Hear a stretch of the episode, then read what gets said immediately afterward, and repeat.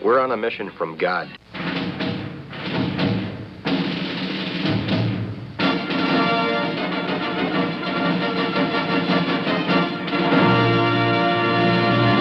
And now for something completely different.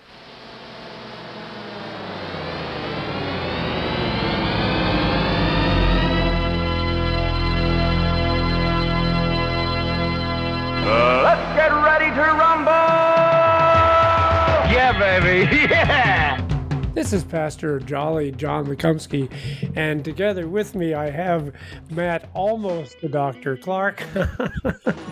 That's good. Our regular co-host back with us. And Matt, what are we doing here? This is Wrestling with the Basics. The basics. Yeah, we got to work on our timing. It's been a while. Right. So Matt, we left people hanging with the story of Absalom, and what does that have to do with us? So we are going to get to that, but I don't know if you remember. It's been a few months, but we are the full service Bible study program here on KFU, and that we not only provide some of the most excellent Bible study you can find, but we also like to cover other issues of consumers' concern, and I'd like to begin with one of those, if I might, Matt.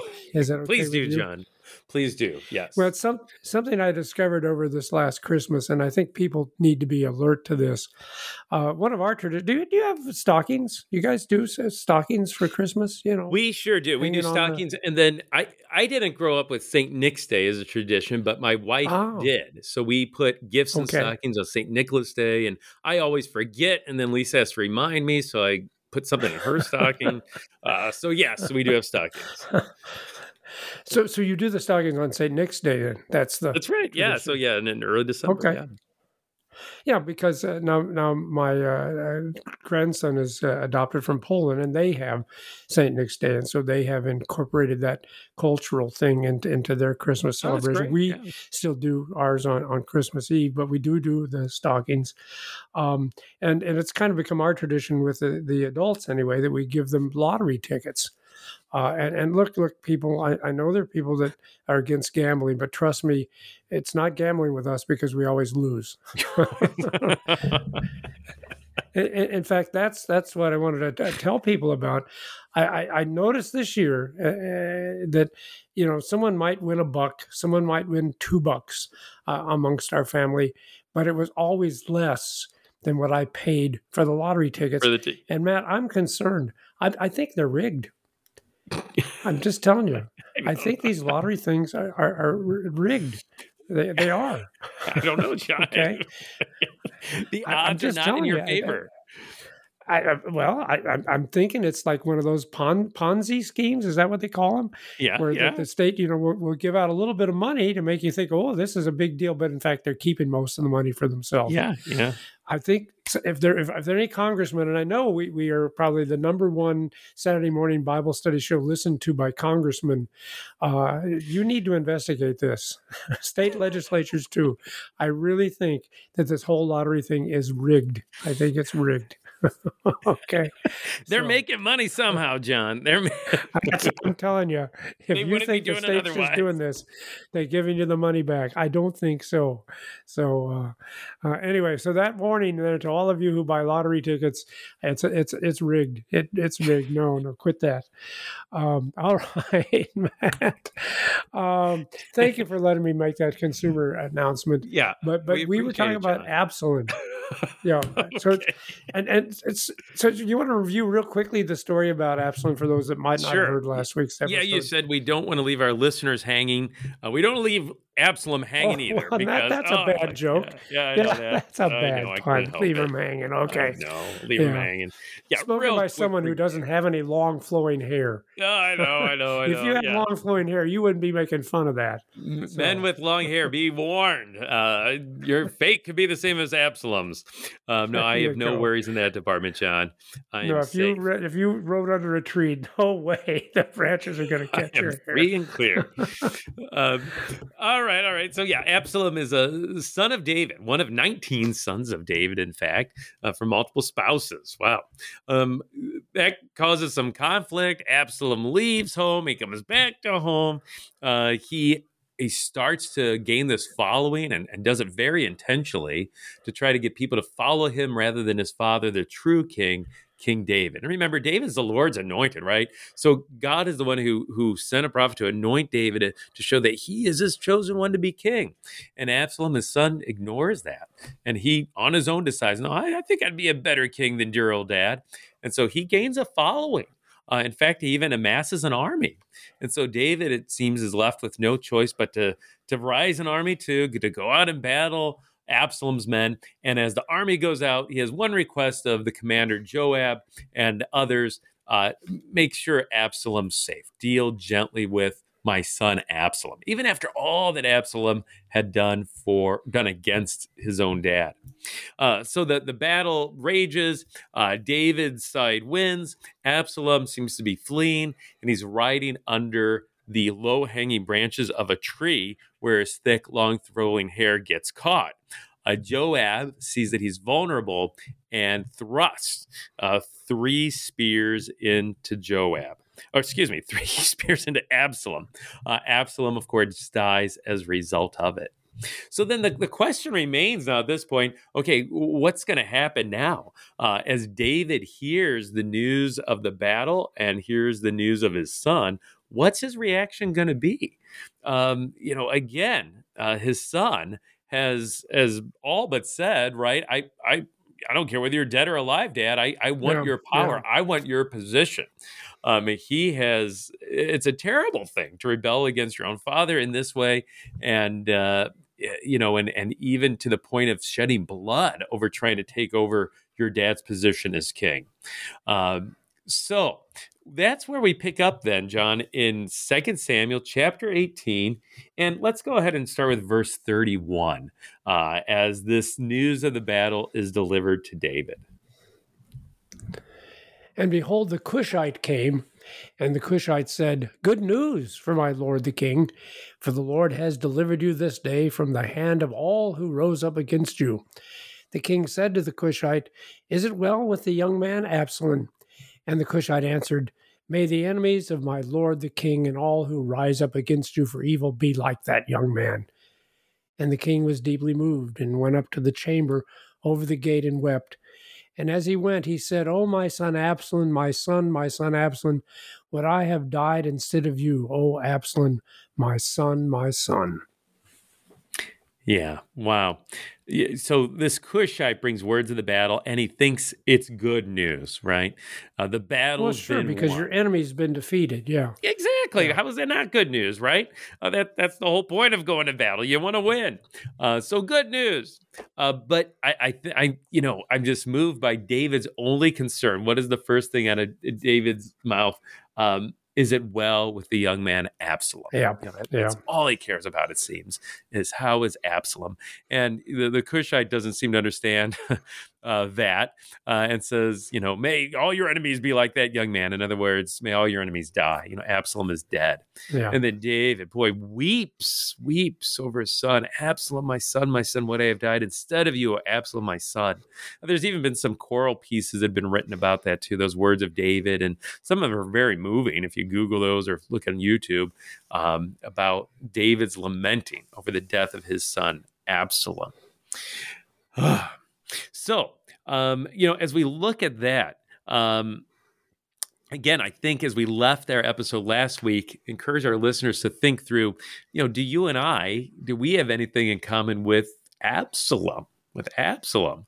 And again, his good looks, maybe or maybe not, and long flowing hair, maybe or maybe not. In my case, not, right? But... Well, the good looks part, but okay, not the flowing all right. hair. Thanks, John. Thanks for throwing me. In fact, now I realize why you have that clean-cut look. You've probably been ducking under trees most of your life. That's right. You can never be too safe. That's right.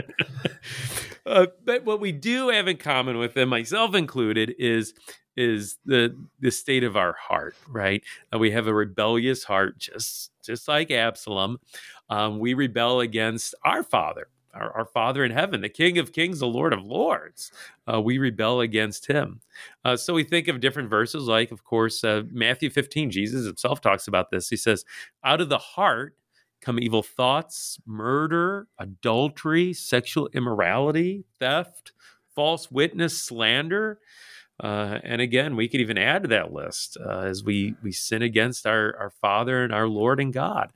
So when we hear that list of sin, those rebellious things that come out of our hearts, like Absalom too, we have hearts that rebel against our Lord and our God, our Father in heaven, after all that He's done for us. And Matt, I like that description of rebellion because that's actually what it is. I mean, God has been very clear about how we should live our lives. And when we let these things, and they're in us, it's in our heart. It's not like we have a choice about this. It's part of our sinful flesh. But yeah, that's a rebellion. That's saying, I don't want to do it the way you want me to do it, God. I want to do it the way I want to do it. I want to have lust. I want to have anger. And it's a crazy thing because when those things are going on, it is what we want. And that is a rebellion. Yeah, exactly. Yeah, it's a selfish rebellion. It's what we want, right? And we do it all the time. And, then when we do those things, what is God's attitude toward us? When we do those things, when we rebel against our God and Father, what's His attitude? Well, He doesn't like it, right? When we rebel against Him, certainly, right? No. But at the same time— because it's going to hurt us. Yeah, it's going to hurt us, Yeah, it's a loving thing, right? And it's not as though God is seeking revenge against us now because we've rebelled against Him. It grieves Him because He knows that it hurts us. It hurts our relationship with Him. It hurts our relationship with our neighbors. It grieves God. And just like we see with David too, he's grieved over his son Absalom's rebellion. He knows that it hurts him. It hurts Absalom himself. And he's saddened over it. And in David's words, you hear this lament, oh, my son Absalom, would I have died instead of you? That David is willing to make this sacrifice for his son. He wouldn't even die in his son's place, his rebellious son's place. I think that's interesting. And I think that, that's just kind of indicative of what fathers do for their children. Well, parents do, right? They sacrifice for them from day one. When you have that newborn, you sacrifice a good night's sleep to make sure that they are fed and their diapers changed. We have a kid in college right now. We make sacrifices so our son Noah can go to college and go to school. We're happy to do it. As parents, it's our delight even. And here David, even in a rebellious son, he's willing to make a sacrifice for his son to die in his place. For David, though, that's just a wish, right? That's just wishful thinking now that his son is dead. But for our Father in heaven, He actually does it. He actually makes that sacrifice for us. He actually sends His Son, that perfect Son, Jesus, for us, allowing Him to be sacrificed in our place, to die as that substitute for us and for our rebellion and for our sin. Thanks be to God that He has that heart for us too, of sacrifice, and actually does something about it, follows through on it. Matt, I'm thinking of this repetition. Oh, my son Absalom. Yeah. And the context that he would be willing to make a sacrifice. He wishes he could trade places with his son. That repetition of the name, that's a biblical trope. I don't know if I'm using that word right or not. Yeah, you bet. But it sounds like a good word. As we're trying to make the show classier now, since we do have an almost a doctor as a regular on the show. Yeah. But anyway, the Scripture does that. When it repeats a name, it usually indicates sympathy, compassion. Yeah. Peter, Jesus will say. But the one I was really thinking was, oh, Jerusalem, Jerusalem, how often I would have gathered you as a hen gathers her chicks, but you would not. And the thing is Jesus does exactly what David says he wishes he could do. Jesus will go, and we forget that when He dies on the cross, He's died for you and me too. But He was dying for those very people who shouted, crucify Him, which is a tremendous thing to think that you would pray for them, Father, forgive them, and then die for them so that they might be forgiven. Exactly. So what does God do for rebellious people? Well, he dies for them. He sends his son to die for them. You know, and again, the grief, the compassion that he has, even for rebellious Jerusalem. And that's where we want to end up too, is there at the cross. You know, certainly God sending his son to be that substitute is his birth. We think of that this time of year, especially, but then also, you know, Jesus' death on the cross in particular, that, you know, another Absalom connection, that here is Jesus, the perfect son, and he's hanging on a tree. He's hanging on this tree, a cursed tree, the tree of the cross. Paul writes in Galatians 3, Christ redeemed us from the curse of the law by becoming a curse for us. For it is written, cursed is everyone who is hanged on a tree. And yet that's what Jesus does for us. And then the other Absalom connection, of course, is there on that tree of the cross as Jesus hangs there and he dies. And then what happens? He's pierced with a spear too, that a spear would pierce Jesus as well, just as those spears pierced Absalom. So another connection to Absalom too. You know, as we kind of wrap up this whole talk about Absalom, though, just I think the big thing to come away with is, again, that sacrifice that our Heavenly Father is willing to make for us. You know, the sacrifice of his own son, Jesus. And, you know, no matter how far we've strayed away, no matter how rebellious our hearts are, that our Father still loves us, still has compassion for us, still wants to do something about our rebellion, and has done so in the most powerful of ways by sending his son to be born for us, to be the substitute for us, to be even hanged from a tree and be pierced for us, to redeem us. Yeah, anything else, John? And you know, yeah. See, the thing I'm thinking is this is such a powerful, powerful picture, because David has his son come back. You talked about that last week, even though his son had committed murder, and probably most people would say, well, that's it, you're gone, you murdered your brother, you're no longer part of the family. But no, David loved him enough that he wanted him. In fact, you were saying that David mourned the fact that Absalom had been banned and had to leave, and he wanted him to come back. And even here, even when he leads a rebellion, again, David loves him, and David mourns over the fact that he lost, even though he deserved it to die, and to realize that that's exactly the kind of love that God has for us. We just need to understand there's nothing you can do to stop God from loving you. So please don't run away. Please don't rebel from him, because he's the one who will bring you all the blessings you need here and the blessings you need eternally. But if you have rebelled, if you have run away from him, if there's anyone listening to us who's kind of drifted away, you need to understand God's attitude towards you has not changed. He doesn't look at you any differently than he looked at you before. He always knew that we were sinners, but he always had this great love and the steadfast love that the Old Testament talks about. As you said, and no, there is no greater love than that, than a man lay down for his life for his friends. So may we all remember that when we have those. Maybe we have the conscience that troubles us and bothers us, but at the same time, may we have the comfort of knowing that we still have the same loving Father, and that love for us never stops, just like David's love never stopped for his son Absalom.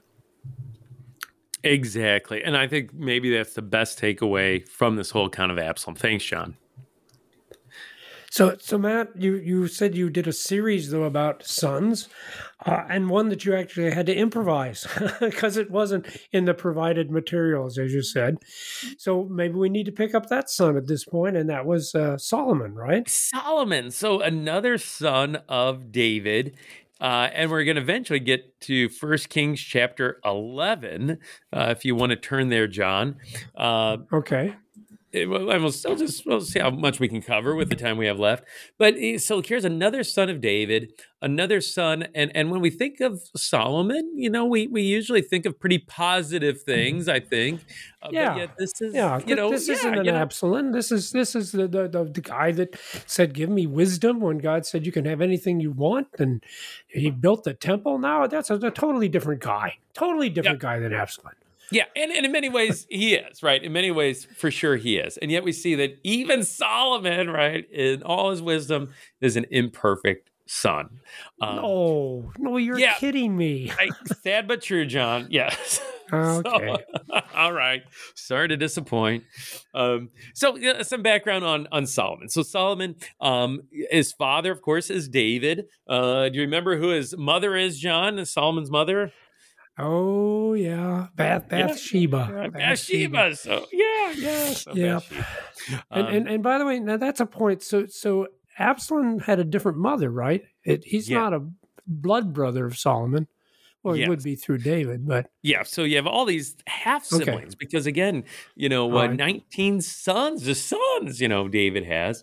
And so this is a half-sibling, Solomon, half-sibling of Absalom. I think our listeners may be familiar with that whole account of Bathsheba. I won't recount the whole thing, but long story short, David has an affair with Bathsheba, has her husband killed, and out of this less than ideal marriage comes Solomon. That's. Wait, Matt, can I interrupt you for a second? Yeah, go ahead. If you want to see a neat way of dealing with that, read the genealogy of Jesus in the Gospel of Matthew, where Matthew mentions Solomon, and he mentions the fact that it was Bathsheba. Bathsheba was the mother, the wife of Uriah. Yeah, it's just kind of subtle how Matthew slips that in. Yeah. Oh yeah, Solomon, I know. So his mother was the wife of Uriah, not David, exactly. But somebody else's wife. Yeah. Yeah, exactly. I think. Yeah. So Matthew's genealogy, when David, father Solomon, and then he doesn't even mention Bathsheba by name in the genealogy. Just says the wife of Uriah. And that's it. So really, like you said, John, just really emphasizes. Yeah, that's how that came about. But again, I think the beautiful thing is God still uses them. This imperfect circumstance, this adultery even, to bring his son into the world. This is the genealogy of Jesus in Matthew chapter 1, and God still works through even circumstances like that, even guys like Solomon, to bring the Savior into the world. So there's hope for us too. Yes. So anyway, so Solomon, son of Bathsheba, and David, following David's death, Solomon is crowned king of Israel, and really pretty remarkable reign. It's during Solomon's reign that the borders of Israel, the biggest they're ever going to be. Arguably, Israel is the wealthiest that it's ever going to be as a nation. It's also during his reign that Solomon builds that beautiful gold-laden temple in Jerusalem, the house of the Lord. And then also, all these other things that Solomon did in addition to that. Solomon was the guy who wrote most of 3 different books of the Bible. And we think of Song of Songs or Song of Solomon, the book of Proverbs, many of those written by Solomon. The book of Ecclesiastes almost certainly are written by Solomon as well. So all these different achievements that Solomon had throughout his lifetime in reign, but I think probably what he's best known for. What is he best known for, John? Solomon, would you say? I have no idea, Matt. I'm sorry. I don't know where you're going. Well, I was going to say his wisdom. So his wisdom, right? His wisdom. Well, yeah, I said that earlier. Wisdom of Solomon. So yeah, the wisdom of Solomon, and this account where the Lord comes to Solomon and says, "Ask what I shall give you," and Solomon replies, you've made me servant, king in the place of my father David, but yet I'm just a little child, and not talking about his age, but maybe inexperience, and give me an understanding mind to govern your people. In the original Hebrew, it even is a hearing heart that I may discern between good and evil. In other words, give me wisdom. Let me listen to you, Lord, and your word. And then we have these different examples of his wisdom played out throughout his reign. And Matt, I'm going to interrupt you there because we only have 30 seconds left, and I just want to make 2 closing comments. Number one, I was taught what an impressive thing that he asked for wisdom, but in my old age, I realized that probably wasn't the best thing. What he probably should have asked for is, "Oh Lord, give me faith." Yeah. Because the wisdom will end up being a thing of pride that might actually be part of his downfall. Yeah. And again, the other thing you've got to talk about when we meet next week is what in the world does any of this have to say about us? Okay. And I trust you will do that because this is Wrestling with the Basics. Blessings.